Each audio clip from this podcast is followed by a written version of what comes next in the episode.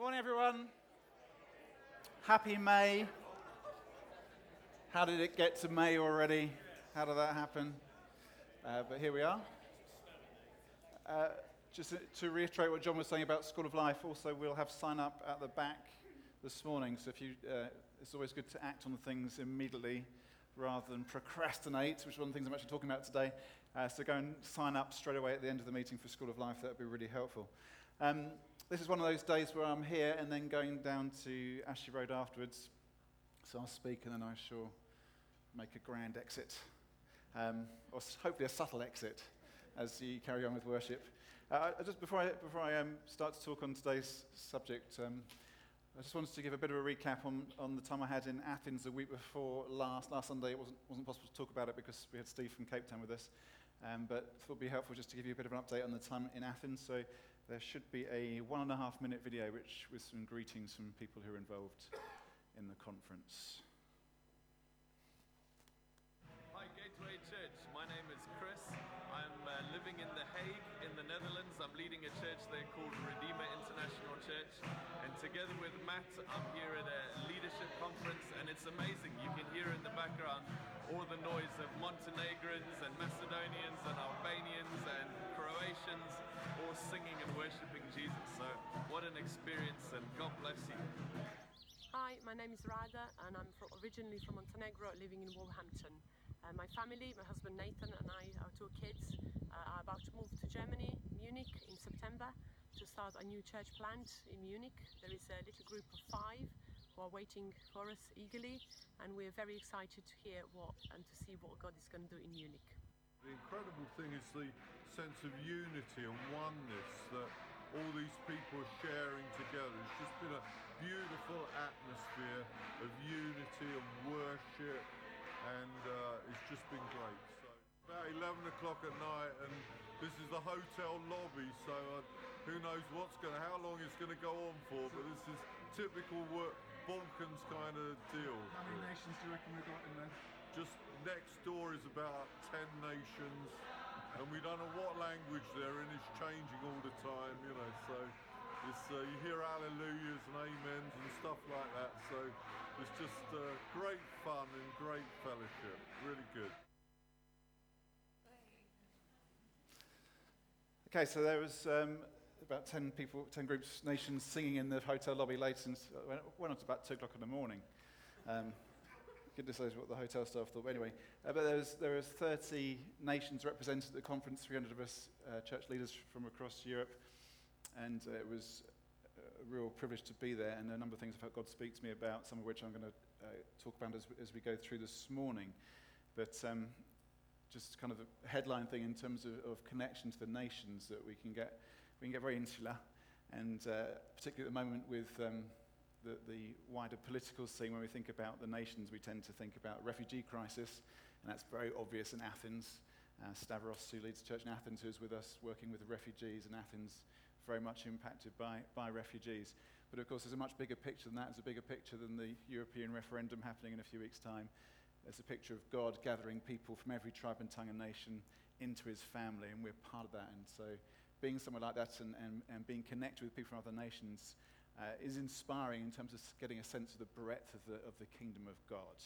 And that, that was just a European conference, though it was a very broad definition of, of Europe. Uh, there were people from Greenland there, and there were people from Armenia there, so it was kind of a, a wide definition of Europe. But exciting to get something of a taste of, uh, of how heaven will be when we stand with God's people from all the nations proclaiming Him. Uh, the next opportunity that re- we really have as a church to be with people from other nations is the Advance Conference in June, which is happening at, at it's hosted at the church which Martin Dunsford leads in Hedge End in Southampton. And uh, we spoke about this a couple of weeks ago. I just want to remind you about this that it's a day for uh, churches to gather together. There will be about 150 people from other nations there. Uh, so there'll be something of that international dynamic and flavour for it. It's 15 quid for the day, which includes lunch, a fiver for kids. Uh, but we don't want the money thing to be an issue to stopping people from going. We'd love, love to take over 100 from Gateway to that day. So next Sunday, we're going to be taking up an offering Uh, and then out of that, we will pay for whoever wants to go. So if you want to go, but you can only afford to pay a fiver, that's fine. If you want to go and you can afford to put 50 quid and bless somebody else, that's brilliant. Um, so we'll take up an offering next week, which will be for the advanced day in Hedge End on June the 11th.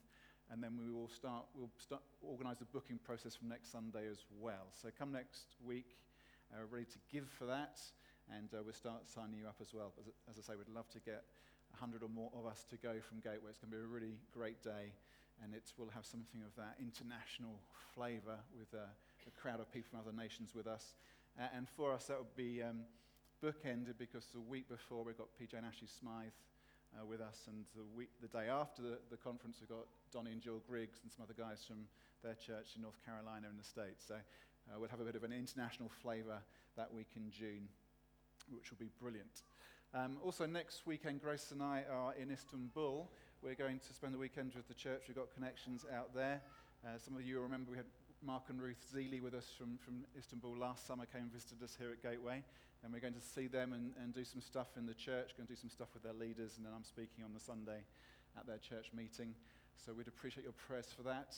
Uh, it's a situation which does be great to pray for generally anyway. Uh, Andy, who leads the church, and his wife Jess, done a magnificent job, started the church six years ago. They've seen Turkish people coming to faith, getting baptized. Absolutely incredible. But the kind of attrition of church planting is really taking its toll upon them, and they're actually having to take a few months out to rest and recover. Jess has been very ill, actually been in hospital for a couple of weeks, so they're, they're having to take some time back from, from ministry to recover because of kind of exhaustion and illness. It'd be great to pray for them and uh, pray for that church to continue to flourish. So, uh, Grace and I would appreciate your prayers for next weekend that we can be a blessing to them and help them, and uh, that also helps us, the church, to catch something of what God is doing in the nations. And in terms of kind of geopolitical issues, Turkey is about as significant a nation as there is at the moment, so it'd be great to pray for them and for that really important work there in Istanbul. Right, today we are continuing our series in uh, based on Proverbs 18, good living, and uh, today we're looking at the subject of good work. Now, what is work and what is work for? Now, it might seem like a bit of a stupid question. Um, some ways we might characterize work as that work is the stuff that you have to do in order to do the stuff that you want to do. So it might be that you have to do a job to earn money to be able to pay for the things you actually like doing, or it might be you've got a list of chores you have to get through before you can start to have enough time to do the other stuff which you'd really like to do. You kind of work as the stuff you have to do in order to do the stuff that you want to do. We might think of work as being something which is a, a, primary cause of stress in our lives. Many people are very stressed about their work. Work can be stressful. There's pressures of work. Sometimes there's too much work. Sometimes there's not enough work. Sometimes there's a boss who's very difficult.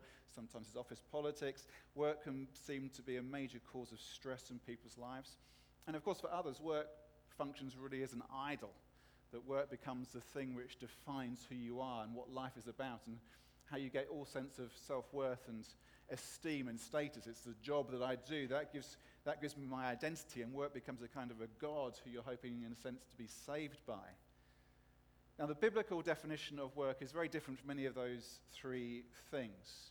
We first see work appearing in the Bible right at the beginning of the story. In Genesis 2, we get a description of how God took the first man and the first woman and he put them in Eden, put them in this beautiful garden, and he put them there, the Bible says, to work it. They were put in the garden to work, and the work was very good. Now, we might tend to think that um, paradise is the absence of work. Uh, absence of work is often what we think, well, that's good. It's a holiday. When you go on a holiday, you go on holiday to not work. You have a break from work. That's the whole point of having a holiday. And we can kind of think of, of paradise, of heaven, as being an absence of work. But that's very different from what the Bible tells us, what we see there in Genesis 2. Paradise isn't the absence of work, but actually, work is something which we're not only doing do in order to survive, but it's something that we need to do in order to reflect God. That God created human beings to be like Him, to know Him, to reflect Him, and part of that was that they worked. God made Adam and Eve, said, You're like me, I want you to reflect me, I'm putting you here to work. Work actually reflects God. God's a worker, God's creative. God worked in the creation of the universe. And so the fact that work so often is something which feels kind of wrong to us, that work is something we do simply to be able to do the stuff we really want to do, or work is something which causes huge stress, or work is something which becomes an idol. The fact that work is really so negative in so many people's experiences is, is a sign of how much we need saving. It's a sign of how much we need redeeming, that it's not, that's not how it's meant to be. Work is meant to be good. Work is meant to reflect and image God. Working is one of the ways in which we're meant to be like God. And so, where work doesn't reflect that, it's evidence of our need as humans to be saved by God. Work can be extremely stressful. The British Association for Counselling and Psychotherapy calls stress the ticking time bomb under UK PLC. But work itself isn't actually, it's not work itself which is stressful. I was reading an article this week in a magazine where somebody was talking about work and said this As long as we know what we're doing and what the outcome is, most of us can work long, stress free hours. I could graft in the garden or build Airfix models pretty much forever. And I think maybe working in the garden or building Airfix models isn't, isn't your thing, but all of us will know things which, are, which might look like work, and according to some definitions would be work, but which don't feel like it because you just get wrapped up in it. You enjoy it. There's a sense of satisfaction. It's, it's like Adam and Eve in the garden. They were working. Did it feel like work? Yes, but not work as we think of work so often. So work isn't the problem. What the problem is is the thorns and the thistles. That when mankind rebelled against God, work ceased to be what it was meant to be, which was paradise. Work became something which was accompanied by all kinds of stresses and strains and difficulties and hardships. It became thorny and thistly. And so for us, what we need to do is not fight against work, but we need to embrace it as God's gift to us, despite the thorns and the thistles. And we need to find ways to negotiate the thorns and the thistles which spring up in our work. We also need to have a, a kind of an end time view of what work is. We can look back to Genesis 2 and see what work was. We can also look ahe- ahead to the day when Jesus returns and makes all things new, and there will be work again. But it'll be work which is perfect. It'll be work which is like this guy, grafting in the garden or building Airfix models. It'll be work which is entirely absorbing and satisfying and delightful. And when we're caught in the thorns and thistles of our work, one of the things which can help us is to think ahead to how work will be. That what we're experiencing, what we're tasting now, isn't how it will be. Even the terminology we use, we talk about work, we talk about getting through our chores. Work in the new heavens and new earth will not be a chore. Work will be a delight, it will be a joy. And we also need to see the spiritual dynamic of our work, that Christians are called to work. In Ephesians, these are such important verses. Apostle Paul writes, For by grace you have been saved through faith, and this is not your own doing, it is the gift of God, not a result of works, so that no one may boast. For we are his workmanship, created in Christ Jesus for good works, which God prepared beforehand that we should walk in them. Now, these are such crucial verses for us to understand how we get right with God and how we live life right. First thing, you don't work your way into God's favor. We believe faith is faith and grace that saves us. It's grace exercised through faith that brings us into the presence of God, not our works. The normal understanding of religion is the way that you get right with God, the way that you appease God is by working. You do stuff to get God's favor. And the Bible is crystal clear. No, that's not how you get into God's favor. You get into God's favor by His grace. He gives it to you. And what you need to do is just believe, have faith in Him. You don't work at it, you don't labor at it, you don't store up credit, you don't do good deeds, you don't get your moral bank account right. No, it's the grace of God that saves you. It's not works. But we are God's workmanship. God worked to create us, and He has made us for good works. So we come to God by faith because of His grace at work in us, and then we are then called to do good works. We're called to work, but we don't work to get God's favor. We work because of God's favor which has been given to us. So important that we get this clear. If you're not a follower of Jesus this morning, what you might hear as you come into church is you might hear what's being said to you is you've got to do all this good stuff to get right with God. No, you just need to believe.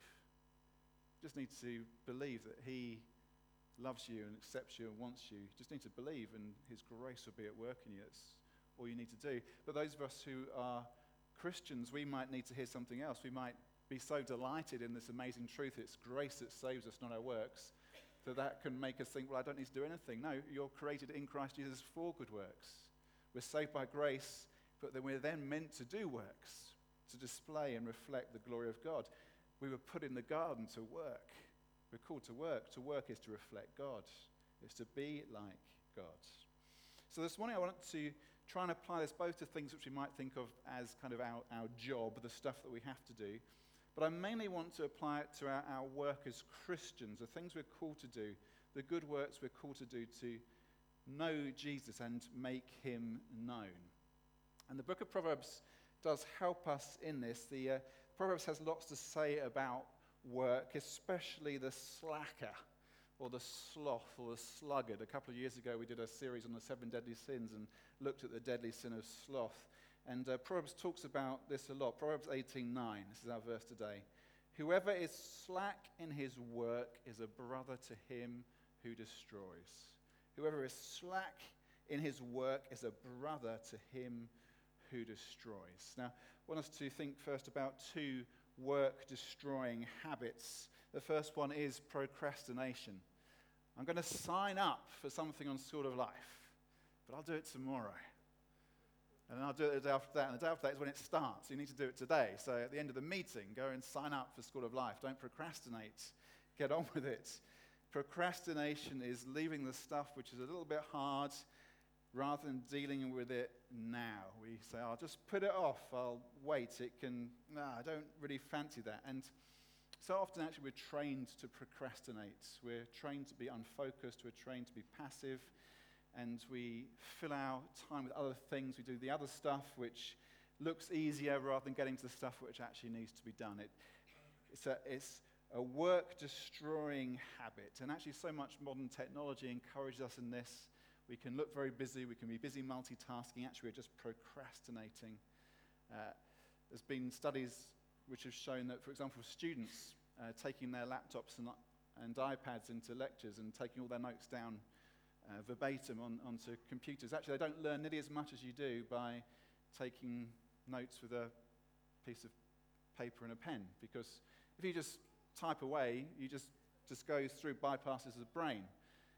If you actually have to write it down, it takes more effort, and you tend to pick out the stuff that really matters, the salient points, and you actually learn much better. And uh, so much of what we do in modern life now is we think we're being productive and busy, but actually we're not. We're just kind of looking active, but we're not doing what really needs to be done. We're procrastinating. And the procrastinator would always put off the unpleasant task when actually it's the unpleasant task that we need to deal with. If there's something unpleasant to do, make it the first thing that you do, and then everything else just gets so much easier. Procrastination is a form of slackness, it's a brother to him who destroys. I had to go to the dentist this week. A couple of weeks ago, I had to have emergency root canal treatment, which is always a pleasure. And uh, I had to go back this week for the next phase of the process, which isn't particularly pleasant either. And I was offered two appointments, one at 3 in the afternoon and one at 8 in the morning. I'll, t- I'll have the 8 o'clock one. Why? Because you're going to the dentist, you want to get it over and done with as soon as you can. And the procrastinator says, oh, I'm going to leave the nasty task. You leave the nasty task, the nasty task just gets bigger and bigger and bigger. The toothache gets worse and worse and worse. Don't procrastinate. It's a form of destruction, it's a work destroying habit. The second destroying habit is uh, selective sluggardiness, and I've often talked about this. It's worth talking about again. It's where we are sluggardly, slothful, slackers in one area of life where, despite appearing to be very busy and competent in, in many other areas of life, um, this is the sin of the successful often, those who look to have life going well but are slackers in one particular area. You're a slacker in maybe your relationships, or you're a slacker in your finances, you're a slacker in your prayer life, you're, you're a slacker in looking after your health. There's one thing, maybe you do everything else really